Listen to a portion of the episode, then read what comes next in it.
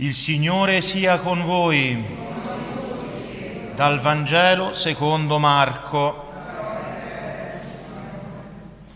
Dopo essere stato acclamato dalla folla, Gesù entrò a Gerusalemme nel Tempio e dopo aver guardato ogni cosa attorno, essendo ormai l'ora tarda, uscì con i dodici verso Betania la mattina seguente, mentre uscivano da Betania, ebbe fame.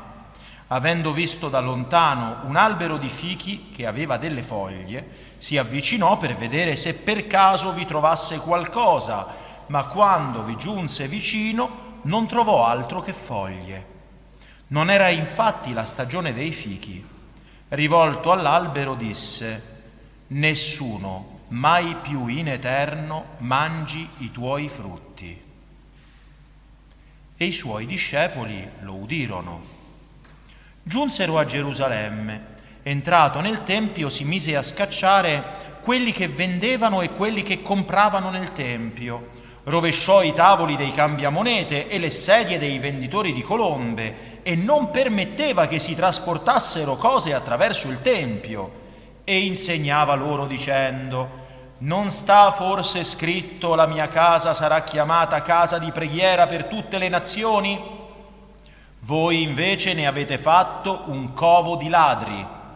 Lo udirono i capi dei sacerdoti e gli scribi e cercavano il modo di farlo morire. Avevano infatti paura di lui, perché tutta la folla era stupita del suo insegnamento. Quando venne la sera, uscirono fuori dalla città.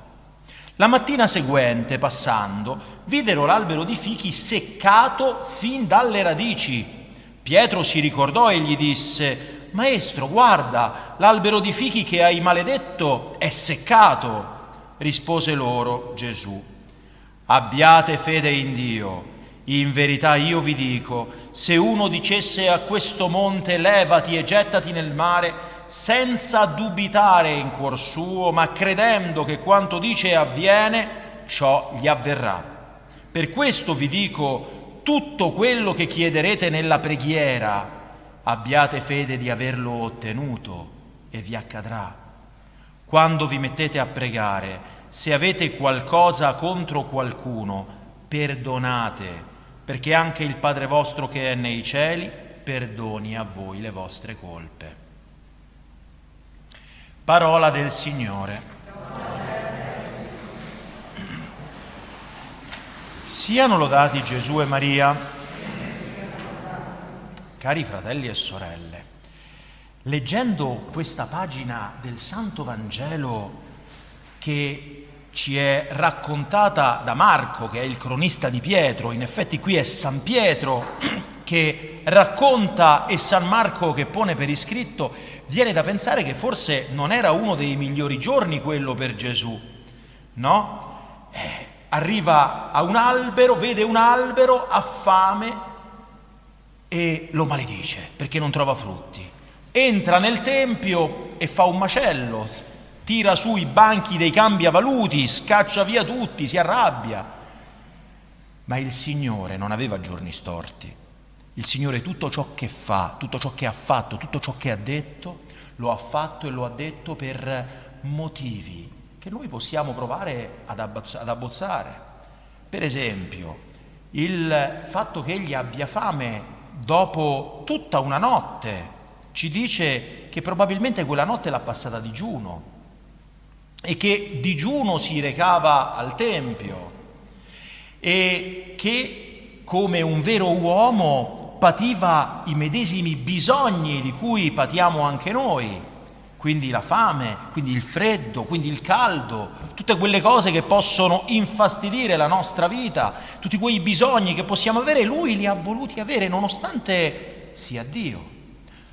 Qui ci dice la fame reale, ma c'è una, un'altra fame che, di cui, per così dire, il Signore mi perdoni, soffre Gesù Gesù soffre in quanto uomo, non in quanto Dio. E qual è questa fame? Mio cibo, io ho un cibo, dice nel Vangelo di Giovanni quando, quando gli apostoli tornano e lo trovano con la Samaritana, mio cibo è fare la volontà del Padre mio.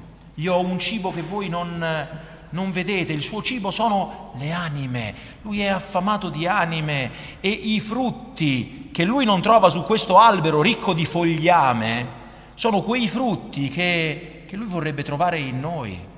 No, nel, nel, versetto al, al, Vangelo che abbiamo ascoltato, io ho scelto voi, Giovanni 15,16, io ho scelto voi, dice il Signore, perché andiate e portiate frutto e il vostro frutto rimanga.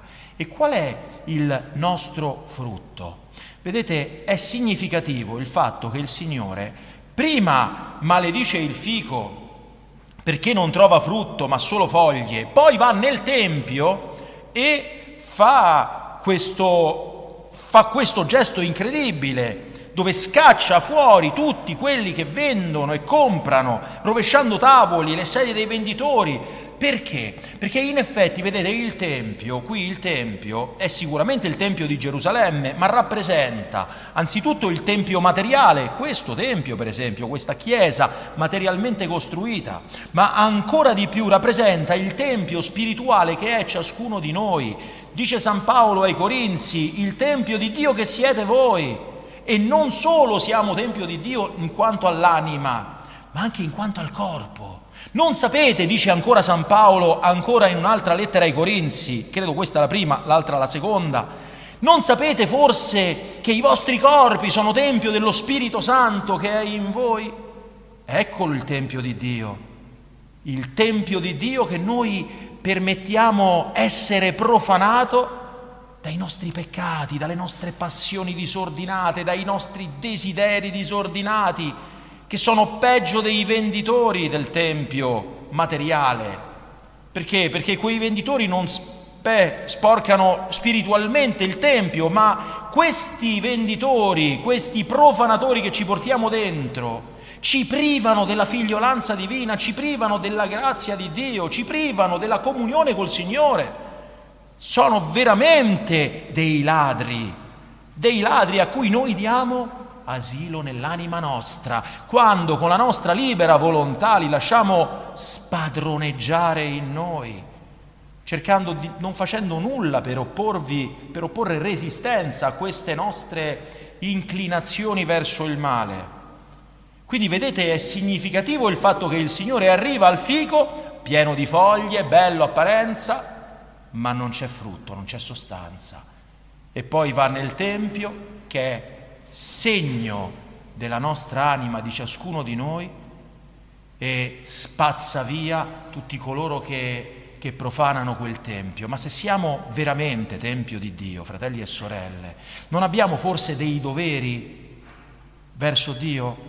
E certo, il tempio, qual è la prima caratteristica del tempio? È la sua santità. Ed è questa la prima volontà di Dio su ciascuno di noi, la santità. E in effetti i frutti che il Signore, che il Signore vuole cogliere dal nostro, da questo fico che è ciascuno di noi, sono frutti di santità, frutti di buone, di buone azioni, frutti di grazia, la santità. Quella santità, cari fratelli e sorelle, che è l'unica prerogativa che ci farà essere immortali. Dalla prima lettura abbiamo ascoltato nel libro del Siracide, facciamo ora l'elogio degli uomini illustri. Chi sono questi uomini illustri? Solo famosi? No, sono i santi.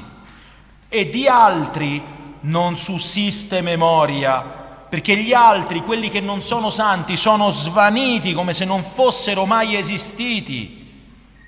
E non è quello che vediamo accadere anche in questi duemila anni di storia, chi sono quelli che ricordiamo? Quelli che si ricordano con benedizione, non i personaggi famosi della storia che passeranno anch'essi, ma i santi, i santi che hanno lasciato tutto e di cui noi facciamo ancora memoria, ma non solo, perché non è, non è la nostra memoria che, che è importante, che farà sì che la loro memoria sia imperitura, perché fra poco anche la mia memoria e quella di ciascuno di noi diverrà polvere. Che sarà? Chi si ricorderà di me, di voi, di noi? Ma chi si ricorderà fra due o tre generazioni?